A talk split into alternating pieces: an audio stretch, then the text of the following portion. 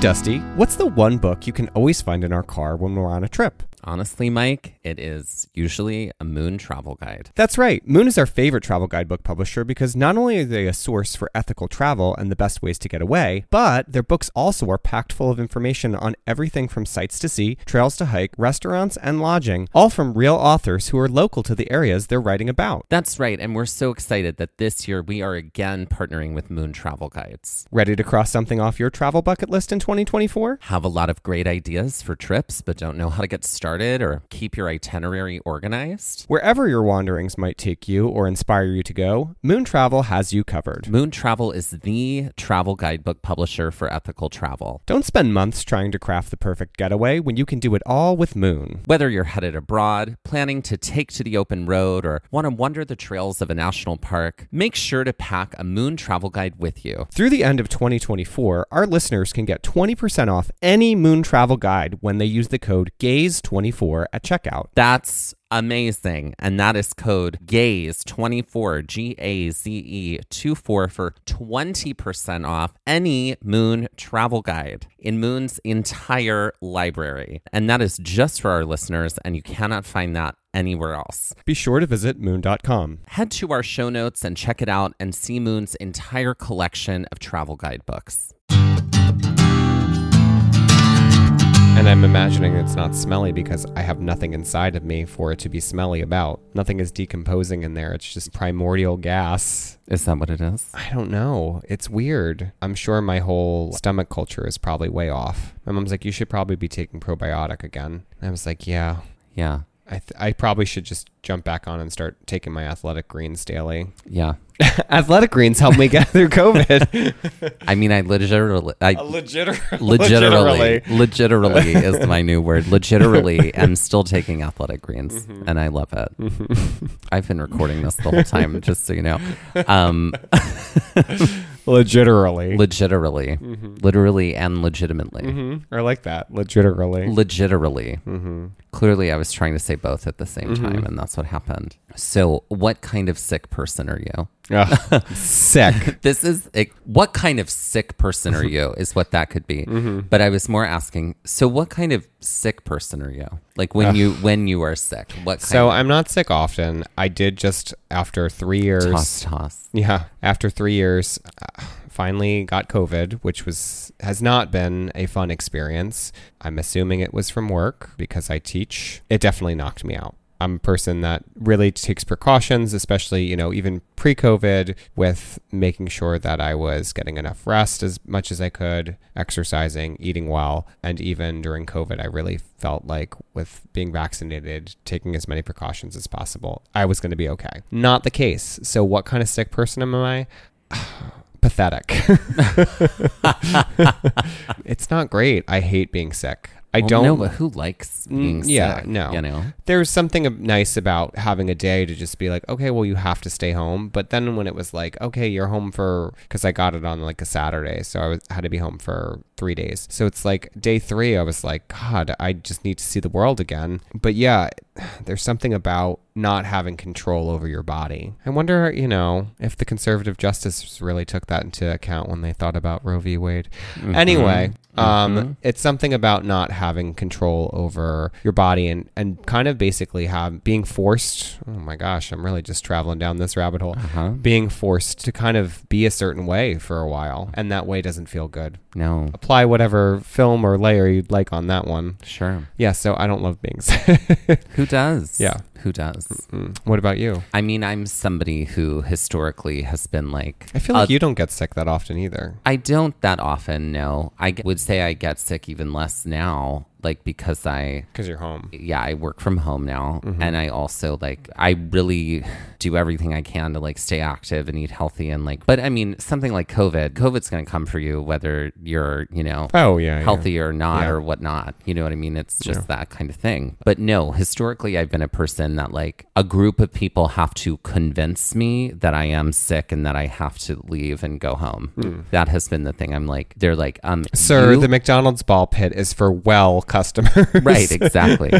Right. Like I had a coworker who was, honey, you have a fever. You mm-hmm. have to go home. Mm-hmm. You cannot, you literally cannot be here around yeah. other people. And I will like leave screaming from the building going like, I have, but I have things to do. You know, like that's who I used to be. Mm-hmm. But yeah, I mean, I feel like now it's sort of like I'm, I'm in a place where I'm like, oh, I feel this happening. Let me, you know, communicate the things I need to communicate, sure. make a little plan, be like, okay, I've got to see the doctor. I've got to get this. Maybe I need to go pick up a prescription. Maybe I need to go get some home remedy things, like do whatever I need to do in order to just write it out in as like the least dramatic way as possible. Mm. Because I don't love being a person who is so ill that I can't make food for myself. Though yeah. sometimes we are those people. Yeah. And that's when as friends, we step up to be like, okay, what, what are you I dealing do? with? Yeah, how can, can I help you? I help you? Mm-hmm. And if you're like, you know, I just need, I, I literally don't have the energy to make myself food. Okay, great. Then I'm bringing food to you. Mm-hmm. You know what I mean? Yeah. That's what we have to do. Yeah. Yeah. But yeah. Community. Exactly. Yeah. I will say it's no fun being sick as an adult in a job situation, especially as a teacher. I feel like there's little wiggle room. You can't actually lean into that sickness and feel sick. It's like, oh, you have to prep plans for today. Oh, and you might be out tomorrow. You have to do that too. I feel like in a lot of other jobs, it might be like, okay, you're sick. You'll, you'll pick that up when you come back, you know, in two days. There's less of an expectation that you're doing work when you're homesick. But I feel like as a teacher, unfortunately, that happens sometimes. You have to do work when you're sick. Yeah. And teachers are obviously not set up for success in so many ways, Mm-mm. but particularly when it comes to that, because you have to like prep plans. And then so many teachers I remember would just come to school sick anyway, because they're like, I would rather be here and not have to like prep plans for days yeah. than have to like, um, you know, fall out of step with what's happening. Like yeah. it's just easier. And it's like, no, when overextending yourself in a circumstance where you shouldn't ag- against your own health, that shouldn't be the easier option. And now let's talk about national parks.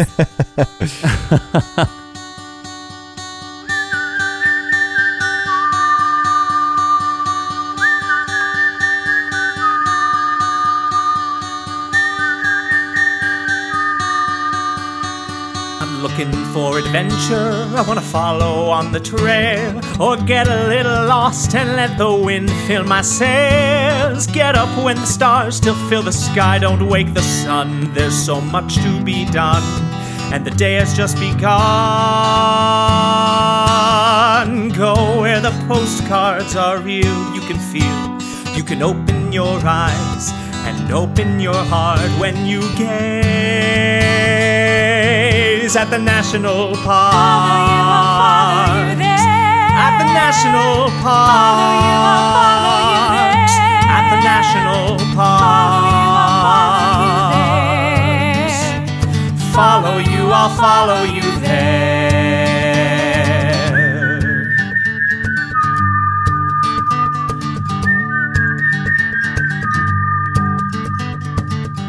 We would like to acknowledge that while hiking and visiting the land also known as Theodore Roosevelt National Park, that we were on the traditional and stolen lands of the Mandan, Hidatsa, Arikara, Crow, and various other indigenous people. So this episode and our next episode all takes place in the North Unit of... The, the North Unit. The North Unit of Theodore Roosevelt National Park. That's right. There are two sides to this coin, baby girl, and they're an hour apart from one another. That's right.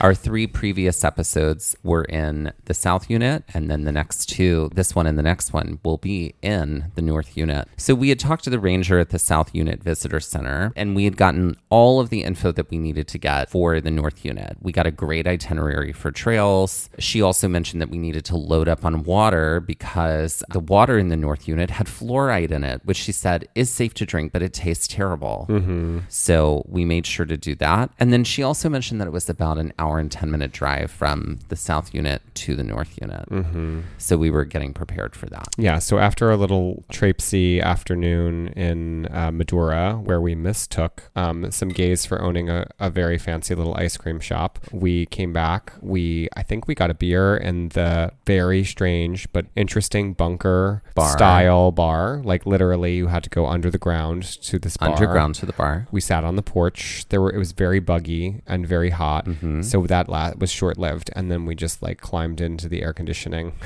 and went and, to sleep. And went to sleep knowing that it was going to be real hot the next day. And it was going to be a long day because again, we were only in the park for two days, one day in each unit. So that morning we woke up, we had some breakfast, which was nice because our little cabin had like a little kitchenette. So we were able to do some breakfasting things and pack our bags with water and lunch and stuff like that. And we loaded the car and we headed on to the north unit. So the drive involved is essentially taking Highway eighty-five north. In order to get to the south unit, we had to take Highway eighty-five all the way up and then get onto the interstate, which was ninety-four. But here, we weren't getting on that interstate. We were just staying on eighty-five mm-hmm. and continuing to travel north. Mm-hmm. And it was essentially a straight shot until we saw the north unit on the left. This was our time to just like shine when it came to crossword puzzles in the car. We have historically been trivia people in the car. We still are. We still are, but...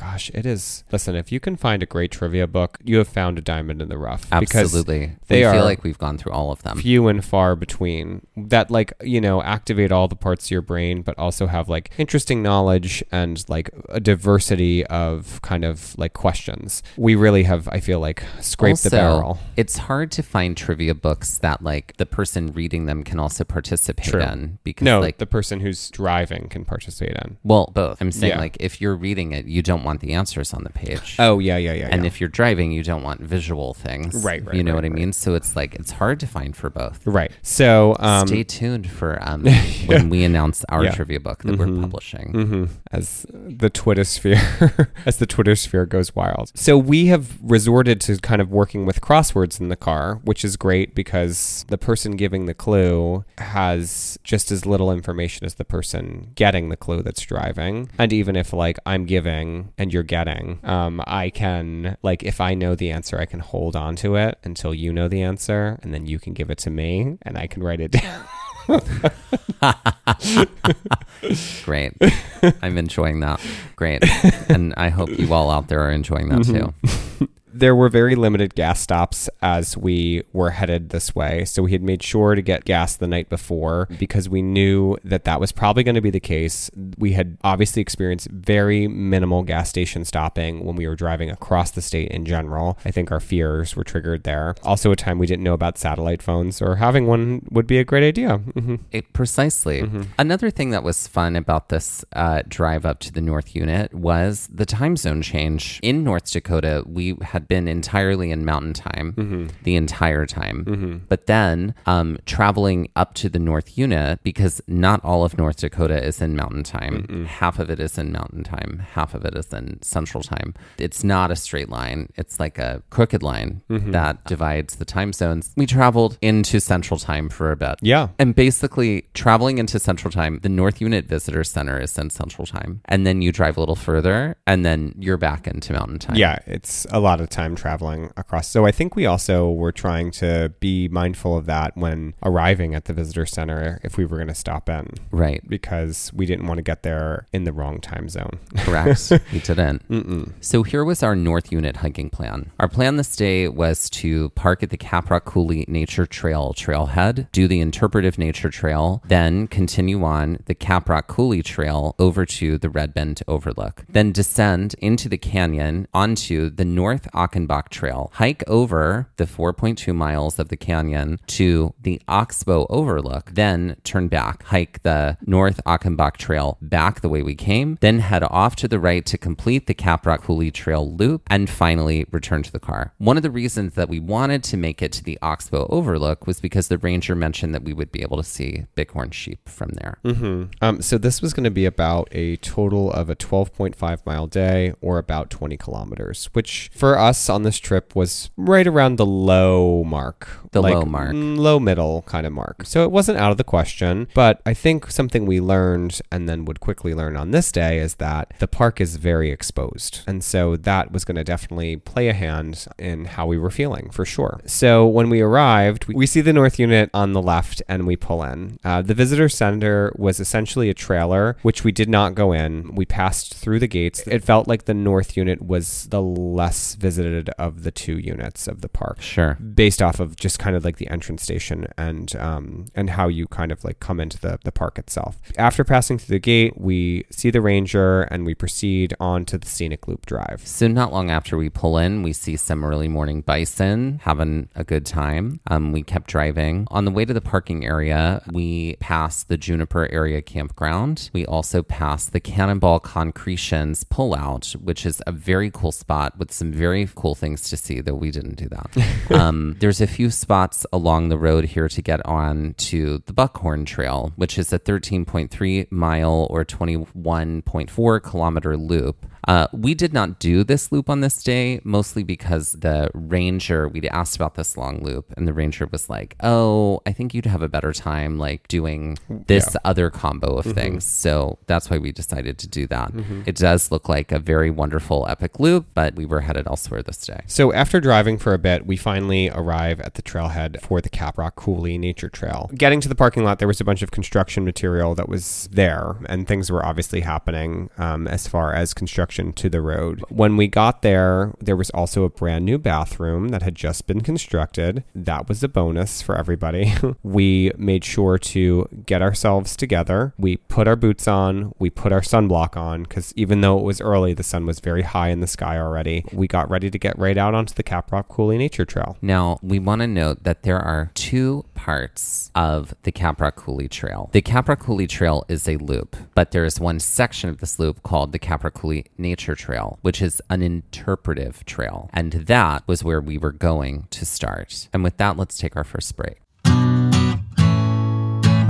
So we're playing Walk Run. Mm-hmm. We played a lot of this game this day in particular. Walk Run is like you come up with one thing, like either for the walk or the run mm-hmm. section of the phrase, and then you have to fill in the blank for mm-hmm. the other one. So like what walked so Dunkaroos could run, or vice versa. What what Dunkaroos walked so these could run, you know. Ah. We've done this before. We have. Mm-hmm. What's funny is remember. when I thought of Walk Run, mm-hmm. or like earlier today when I was putting together this outline, the Dunkaroos example is what came to me. No. Isn't that funny? Mm-hmm. Synchronicity sisters. Mm-hmm. Okay, great. So here we go. Who walked so that Carly Rae Jepsen could run? I think it was Mariah Carey. Really? Yeah. I see that. Uh-huh. Why? Why? Because I feel like she was... I feel like Mariah was and is a diva and very pop-based, but I don't think she ever... And maybe all the gays will come for me, but I don't think she like was the tantamount. Like I feel like Britney surpassed her pretty quickly. You oh, know what I mean? Oh, no, oh, I don't let's know. Let's walk that back. Oh, no, no, I know. No. Mariah is in a stratosphere that is like, un- and you may not know it unless you're like a Mariah super fan, but like oh, Mariah is actually in the stratosphere higher than a lot of people. I know. I just she feel has like... M- like more number one singles than any other artist ever.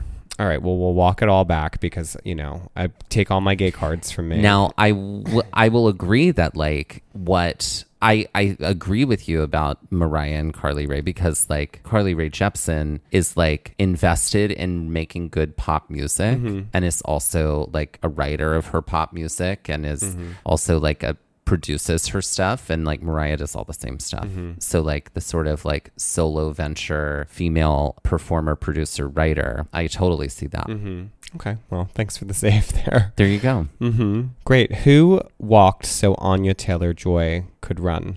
Oh, who walked so that Anya Taylor, or I'm sorry, it's Anya. Sorry, I knew Anya Taylor-Joy. Anya Taylor-Joy could run. Um... I feel like it's got to be an actor who's like a little bit strange and a little bit interesting. Is it Tilda Swinton? No, it's not Tilda. Definitely not Tilda. Um, so I think um, the actress who played Amelie okay. walked so that um, Anya Taylor-Joy could run. Why don't I know her name? I can't think of it. Audrey Tautou? Oh, yeah. I think it's, t- yeah, I think that's how you say it. I'm not going to lie. I've never seen Amelie. Now, now the I've gays can take my gay card. Did you lend it to me? On D V D, I think, a million you years know, ago. You know.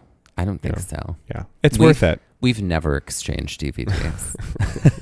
But you told me all about it. And when we, oh, we did spoil like a, a movie on a trail once. So I'm familiar with the story, mm. but I have never seen Amelie. That's great. Though I'm sure I will see it at some point. Mm-hmm. I feel like a little bit of an expert on it. Mm-hmm. But yes, I do feel like I feel like she walked so that Anya Taylor-Joy could run. So we leave the car and we head off onto the trail. Now at the start, things are very flat. And in the distance, there are these like badland, like canyon walls that slope up. And soon we hit a trail junction and we turn left. So this starts us on the Caprock Coulee Nature Trail. The terrain of this part of the trail remained similar most of the way. And it was oftentimes navigating through trees and then next to these kind of rock mounds that were kind of sloping up on either side of us. There was a little bit of elevation gain and loss, but nothing that was incredibly dramatic right here. This is an interpretive trail with educational information along the way. So we learned a lot about coulees, which is um, where the The trail gets its name. According to the M P S, quote, coulees are steep, narrow valleys, although they are formed by water erosion. Coulees are usually dry in the summer, except during thunderstorms. In the eighteen hundreds, French fur trappers began referring to these valleys as coulee, meaning flow, and since then, the name has stuck, end quote. So look at that, colonization giving us another name for something. What else is new? To our right was a fairly open area that was also covered in flora, but this is what the sign was referring to as the coulee. So speaking of erosion, this is also a great area to see many examples of different kinds of erosion, including rivulet erosion, differential erosion, and piping, for those of us like us who nerd out a little bit about erosion. Okay, so rivulet erosion was visible on the hillside while we were hiking, and it looked like a drip castle. And according to the M P S, quote, rain carves a maze of channels over the face of the butte. These narrow rills merge to form a network of larger channels. Rivulet erosion is one of the many never-ending systems of erosion taking place in the Badlands. With each rain shower, the land changes shape, end quote. So that's what is visible and giving Badland the drip castle look mm-hmm. that it has is rivulet erosion. Mm-hmm. Then there was also differential erosion, which was visible on the rock ledge on another part of the mound. According to the M P S, quote, the thin layers of rust-red rock on the butte are iron-impregnated sandstone. Because they are harder than the soft gray sediments that make up the rest of the butte, they erode more slowly. These hard layers form shelves that protect soft sediments below. Differential erosion is the main shaping force in the Badlands. End quote. And the final example of erosion seen in this area is piping. According to the M P S, quote, the vertical pipes in the coulee walls are formed by a type of erosion called piping. Rainwater enters small surface openings like rodent burrows or tree root tracks and saturates the ground. The saturated ground then collapses, forming a pipe. The size of some pipes, up to several feet deep and wide, makes them a significant force of change in the Badlands, end quote. So we were seeing a lot of different kinds of erosion around us, which, I mean, we are, we've talked about erosion a lot in this season because yeah. New River Gorge obviously had a mm-hmm. lot to do with erosion. Yes. And like there's a lot of different ways erosion is happening all the time. Mm-hmm. I mean, like, as if water is moving and wind and is wind. moving, mm-hmm. erosion is occurring. Erosion. Erosion. Yeah. Hiking on the trail, there is this fairly large mound that we're essentially viewing. And as we're going on the interpretive trail, because there was a pamphlet we were able to pick up for this. And there were numbered and there were markers yeah. along the way. This kind of helped us to see exactly what was going on, which I did think for this did a pretty good job. Not that the Colvain Trail wasn't a great trail, but it's also an interpretive trail, but there weren't any markers and there wasn't an interpretive guide at the time. So right. It made it a little trickier. But hiking here, you're really able to see in the walls of this very, very tall, this had blocked most of the sun at this point. So it was shady, not on the trail because we were far enough away that we could see the sun, but in front of the mound, it was pretty shady there. So we were able to see a lot of what was happening in these walls, which was really interesting. So something else that was fascinating here was they talked about these Badlands slopes and being able to like see the same slope of Badland, one that's facing the north side and one that's facing the south side. There's like a picture and you can see it visible in the picture, but we could literally see what was drawn in front of us looking out at this Badland mound, whereas the north side was green and covered in trees and very lush and very sort of moist, whereas the south side was arid and dry and not covered in trees at all. Yeah, like the different sides of a mountain, like the leeward side and the, I think it's southward side. Come for me in the comments on that one.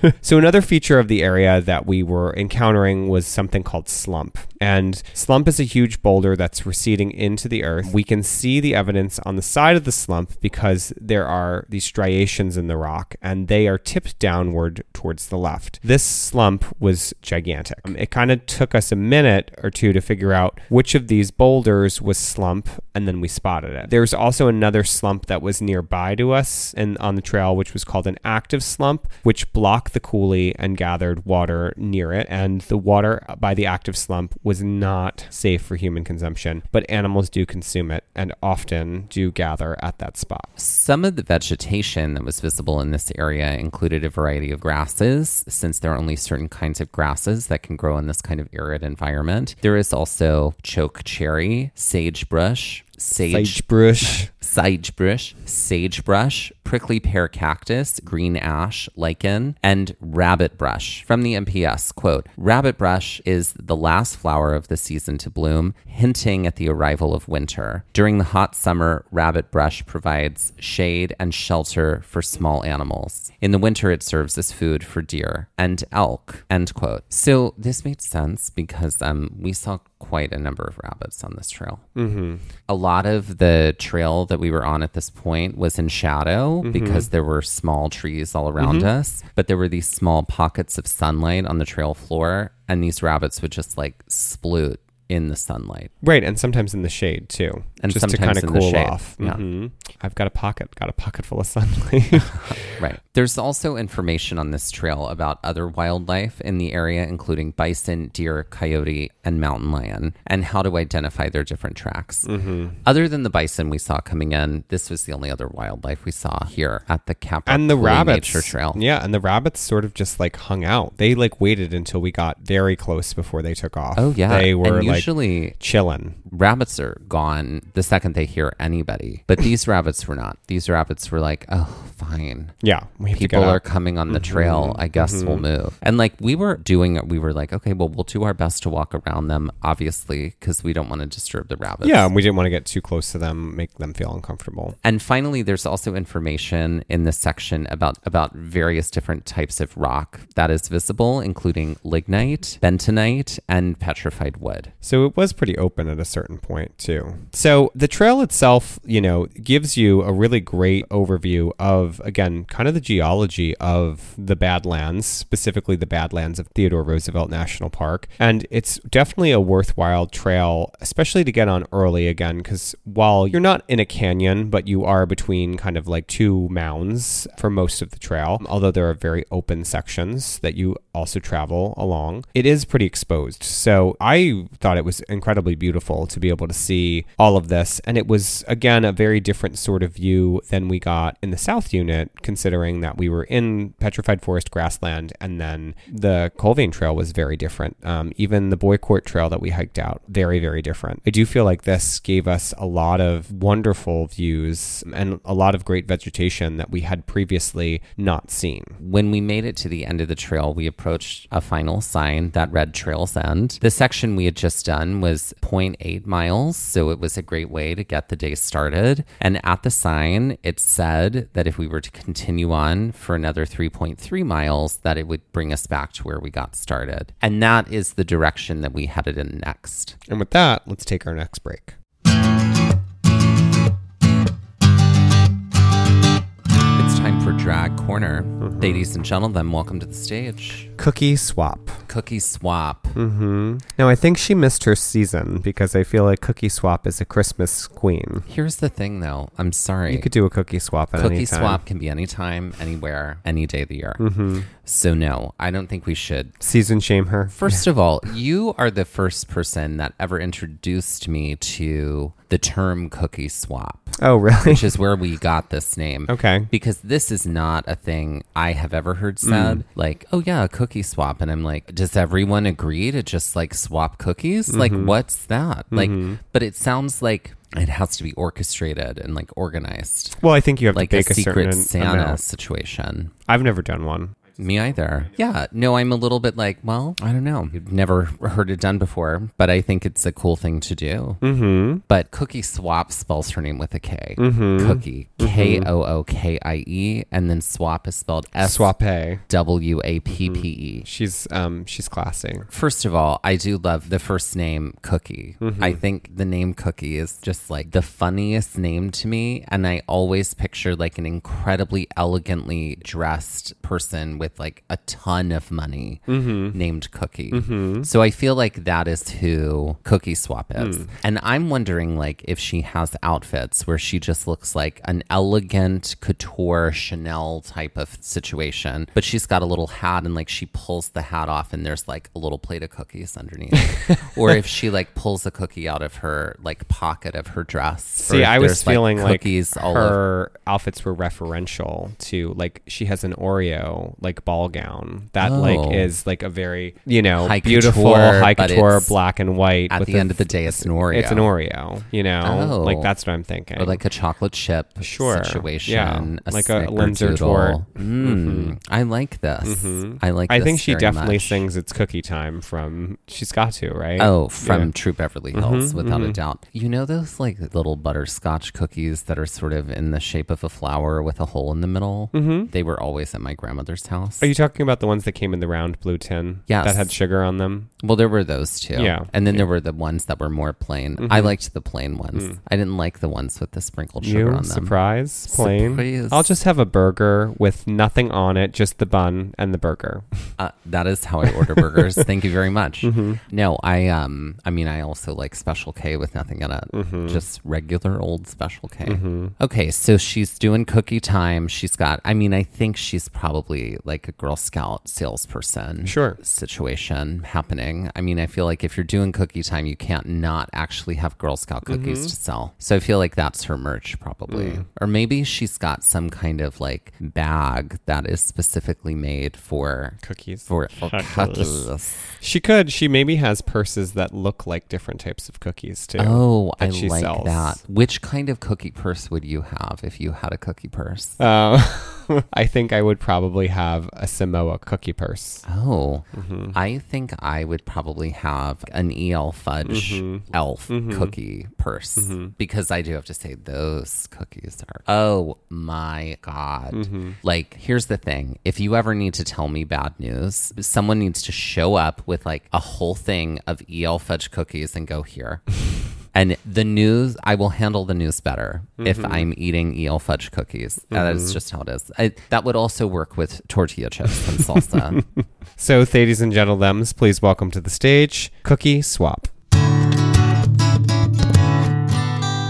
We continue on. So after seeing the sign, we're kind of dumped off in this area that is a little bit more wide open and feels a little bit more deserty, I would say. Like there's a lot of low brush to the ground. There are some hills that are kind of surrounding us on all sides. But this essentially takes us on to the just general Caprock Coulee Trail, which is essentially hiking around a mound that we had just hiked along. Correct. It's relatively flat in this first section. Until finally we got to a bit of incline. Mm-hmm. This and is where we had to like draw forth the energy.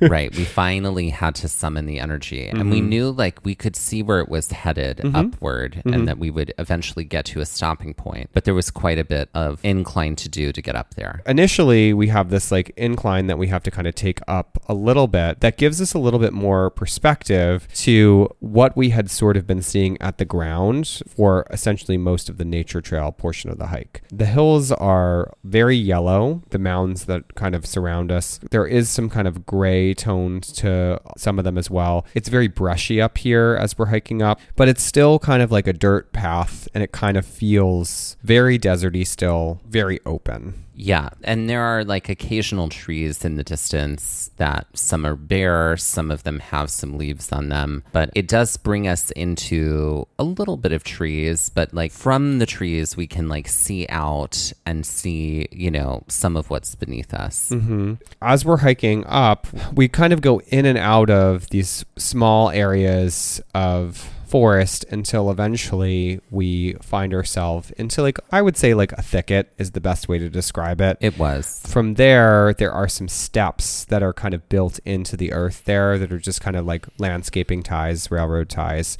that help us to ascend a little bit more up into an area that gives us even more kind of an elevation gain and even more visibility. This feels a little bit more kind of prairie up here. Yes, um, because there aren't many trees. No. And it's just a little bit, like a couple of trees in the distance. Mm-hmm. This was like, we had to kind of assume a little bit of a grunt work to get up to this point. But once we're up here, it's a little flatter. This is where you get an even better perspective of kind of where we had come from, but also the area surrounding. So after hiking through this kind of prairie upland is what I'm going to call it for a moment, you know, it makes the most sense. Eventually we come to this spot in the trail, which is just like a wow moment.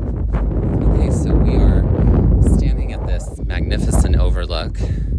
So there's a a slope that comes down. It looks like a canyon, but it's like a canyon covered in trees and green. Yeah, and um, you can just kind of see like there's another sort of ridgeline and like these buttes and these coulees and slumping that, you know, we'll go over all that lingo at some point, but that's all in the distance right now. And I think we were right down there, like between where the trees and that oh, yeah. slope is. Oh yeah, totally. Yes, we kind of wound around. We wound around, but above that, it's just more sweeping badlands, but it's like there's badlands and then on, on one side, and then on the other side, it's like forest.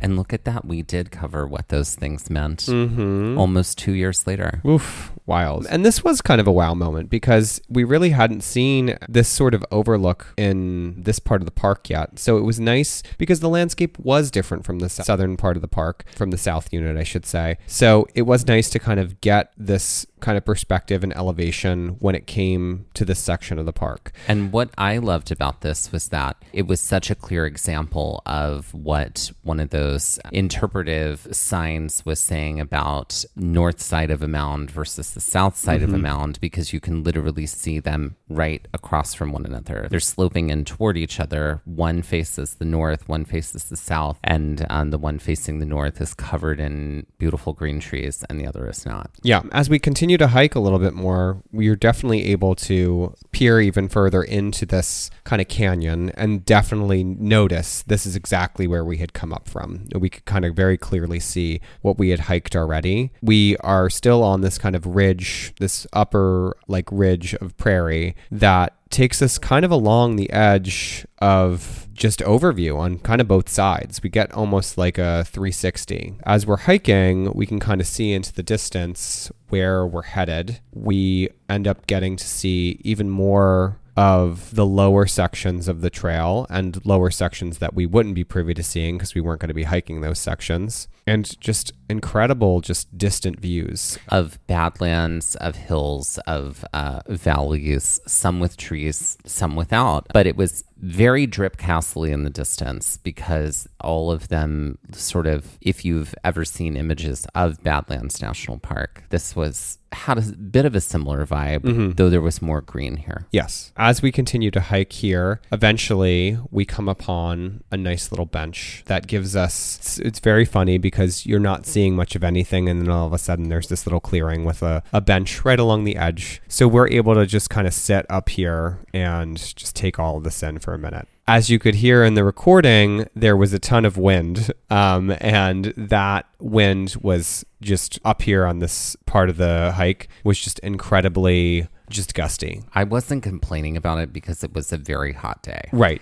And so the wind was welcomed, mm-hmm. and I appreciated it. Mm-hmm. It also goes back to the old adage of what we learned in Zion. It's hotter in the canyon than at the rim. Correct. Um, and something that would come back to bite us later in this day. That's right. As we continue to hike out a little bit more, this just kind of stays this kind of flat upperland prairie that we can see out into. Mm-hmm. And then eventually, I'm going to transition to the road. Mm-hmm. And eventually, we finally meet up with the scenic loop road again. Mm-hmm. And in order to continue on the Caprock Coulee Trail, we knew that at some point we were going to have to cross over the scenic loop road. We do finally happen upon the road, but then in the distance, we see what looks like a gazebo on mm-hmm. an overlook with a parking area. We see some folks arrive in a car, they get out, and they start heading toward the gazebo. We notice that this gazebo is right on the trail, yeah. the Caprock Coulee Trail, so that ends up working out well. Mm-hmm. And this area is called the Red Bend Overlook. It is indeed an incredible overlook. Starting from the road, we're able to kind of hike down from this point, which is not like a terrible slope by any means. Like, it's very accessible. You're coming at it essentially. We kind of like edged into a parking lot to get there. Like, we had crossed the road, we had gotten to the parking lot, and then followed this down to the overlook and to the essentially the gazebo that's there. So it really doesn't do it justice. I mean, it's vast when you're looking at it from up top, but once you get closer to this overlook, it's incredible. It's truly, you get a view of the Little Missouri River, and there's this sort of shelter that's there that's essentially all in shade, and it's this incredible panorama of uh, the canyon, essentially. Being inside that shelter gazebo structure, leaning up against the wall to take a photo is like, it's such a great panorama view because it sort of stretches just a little further out onto the... The precipice. You can see everything. It's mm-hmm. like sort of floating up there in, in this view. Mm-hmm. And it is spectacular and huge and vast and full of color and full of expanse. The lean-to structure itself is like very clearly of a time when the C C C was doing a lot of work in the parks. You know, if you've been to any other national park and you've seen structures like this, that kind of like natural stone build. This had a wooden roof, which I'm sure has had been replaced at least once or twice in its time and existence. It's a very clear like indicator of time gone by when the C C C during the Depression had a really big impact on the parks, roadways and structures within the park system, um, and really helped the National Park Service to become what it was today. So we spend some time here at the Red Bend Overlook. We chat with this family that has arrived. They have a dog. Mm-hmm. I, of course, speak to the dog. The of dog course. Speaks back to me mm-hmm. because we have a special connection. Mm-hmm. And we chat with them for a while about what we just hiked and what we did in the South Unit, and they tell us a little bit about what's on their agenda for the day, which mostly involved, they were mostly doing the scenic loop drive. Mm-hmm. So um, we decided, okay, we're ready to continue on. What we were about to do involved essentially descending into the canyon and getting on the trail that hikes across the canyon we were just seeing from the Red Bend Overlook. So we continue following the Caprock Coulee Trail, which essentially becomes a canyon rim trail for about for mm-hmm. a little while. We leave the gazebo and we travel about two hundred feet, and then we finally see the turnoff for the North Achenbach Trail, and we can see that it is quite a descent and that it will require us to use our hands and feet, and we agree, okay, this is our next step. And so we took the turn into the unknown.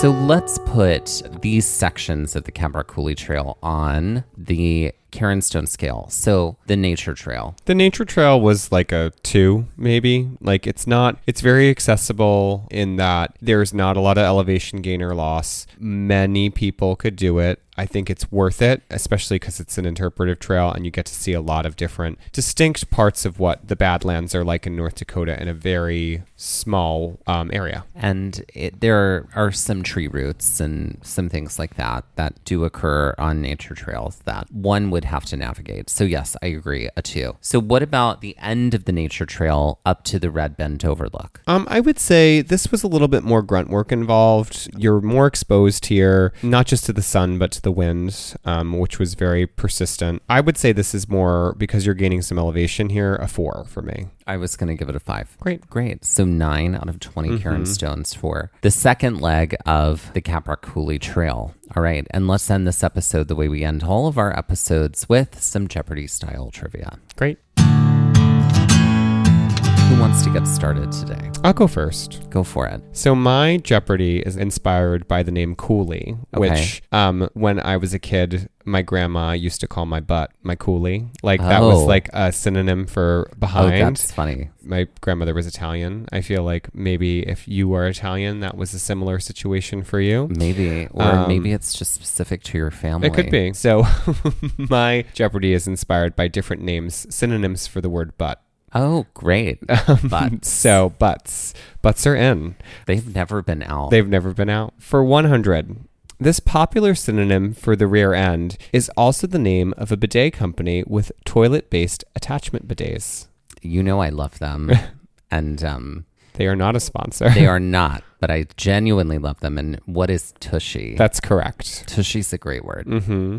For two hundred, this French term for the behind sounds like the atmosphere one would experience while walking about cows who are being milked.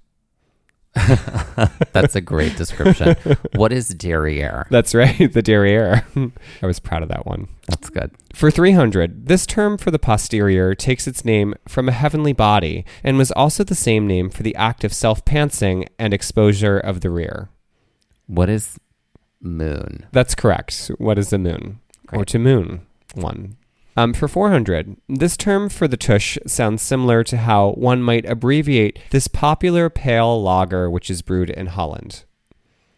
What is Heineken or Heine? What is a Heine? What is a Heine? yeah. Oh, I like it. Yeah, there we go. And for five hundred, this term for a rump could just as easily be used to describe a person who's being a total ass. Having trouble? Well, the term rhymes with this Christian holiday centered around resurrection. What is Keister? That's right. I do love the name Keister. I think that would be a fun nickname. Mm-hmm. Keister. Mm-hmm. Anyway, God, I do love that word. Okay, great. All right. So now it's time for my Jeopardy. Great. Okay. In order to discover the title of this Jeopardy, you're going to do the sample clue. Okay. So to know how this one works. So here we go. This Jeopardy is also inspired by the word Coulee. Great. Okay, great. This nineties phrase was used as a response in place of, okay, sounds good, or I like that. Though the literal description of this phrase might bring up an image of freezing cold kidney or pinto varieties. What's ice your beans? Oh, close, but think like not warm kidney or pinto. Cool your beans? Cold beans? Cool your... cool cool beans there you cool go beans. Cool beans. How many times are you going to dance around ice your phrase? Beans ice your beans cold your beans cool beans okay great so the this category is called cool beans great so when I heard the term Coulee, I was immediately brought back to I'm this is clearly some kind of core memory being on A O L Instant Messenger mm. and having someone... Where all our dreams came true. All of them. And having someone, when I would chat with them, I always thought it was funny how, like, you could chat about something on A O L Instant Messenger, and then at school, I don't know if this was went for you, there was no speak of that conversation. Mm. It was like... Secrets. Well, it was just like, that happened there. This mm-hmm. is here. Not the same. Mm-hmm. Also, some people were... totally different people on the internet oh yeah than they were still in are. Real life and still are but mm-hmm. I remember this very very quiet George Santos for one clearly but this um one very quiet classmate I had um was kind of like awful online mm. especially in her LiveJournal but oh. anyway so uh, someone in place of the word cool used to write the word Coulee but they spelled it K E W L I E ew gross. And I think it was Hewley's with no. an S at the end. Like, so that's what like they query. Would say. it was, it's very weird, right? Mm-hmm. So anyway, this category is all about phrases we said in the nineties. Great. So you have to identify the phrase we said in the nineties. Cool the beans? Cool the beans. Oh, cool beans. Cool beans. Did you say cool beans? Uh, maybe. I don't know. I was so damn... I, like, was a deer in the headlights. No, I mean, like, in, in the oh, nineties. Oh, um, I don't know. Maybe. I don't know that I did. I feel like that was, like, not my... bag of beans. Yeah, there you go. Okay, here we go. For one hundred, this nineties phrase was used as a comeback if you were done with a conversation, or someone was wrong, or you had chosen to no longer engage. Though the literal description might look like someone having a conversation with their phalanges and metacarpals. Let's talk to the hand. Correct. Mm-hmm. A phrase I never actually used out loud, but always wanted to. Mm-hmm. For two hundred, this phrase was used... the face ain't listening. Right. For two hundred, this phrase was used when people wanted to leave somewhere. Someone would utter this and everyone would prepare to exit. Though it sounds like something one might say when stepping onto a trampoline. What is hop to it? Mm, I mean, I could take that. Though hop to it sounded sounds a little... I thought hop to it meant like get to work. Mm. This isn't. Hop to it doesn't mean mm. like let's leave. Mm. We let's were bounce. Looking, that's it. There right. you go. Let's bounce. Okay, for three hundred. This phrase was used to describe someone if they went off the deep end or had a huge reaction to something or was acting wild and unlike themselves, though it literally sounds like they may have gotten a job with the government's parcel delivery service. What is going postal? Correct. For four hundred. This is what someone might say to someone who is going postal, though the literal description might look like someone swallowing cold medication, as in temperature cold, not like cold medication, but like a cold medication. What is chill out? What mm, is chill is one of the words. Think about the medication. Let's take a chill pill. That's it. There mm-hmm. you go. Okay, and for five hundred. Cool bean. Cool your beans. Ice your beans. Cool your beans. For five hundred, this nineties phrase was used as a response in place of, of course I know that. Or, of course everybody knows that. Who the hell do you think you are thinking I didn't know that? As if? What is as if? No. As if was a disagreement. Mm. I don't know. We were looking for no duh. Oh, no duh. Or no doy. No doy. Which was... I remember when that got popular for a minute. Do you? I remember everything.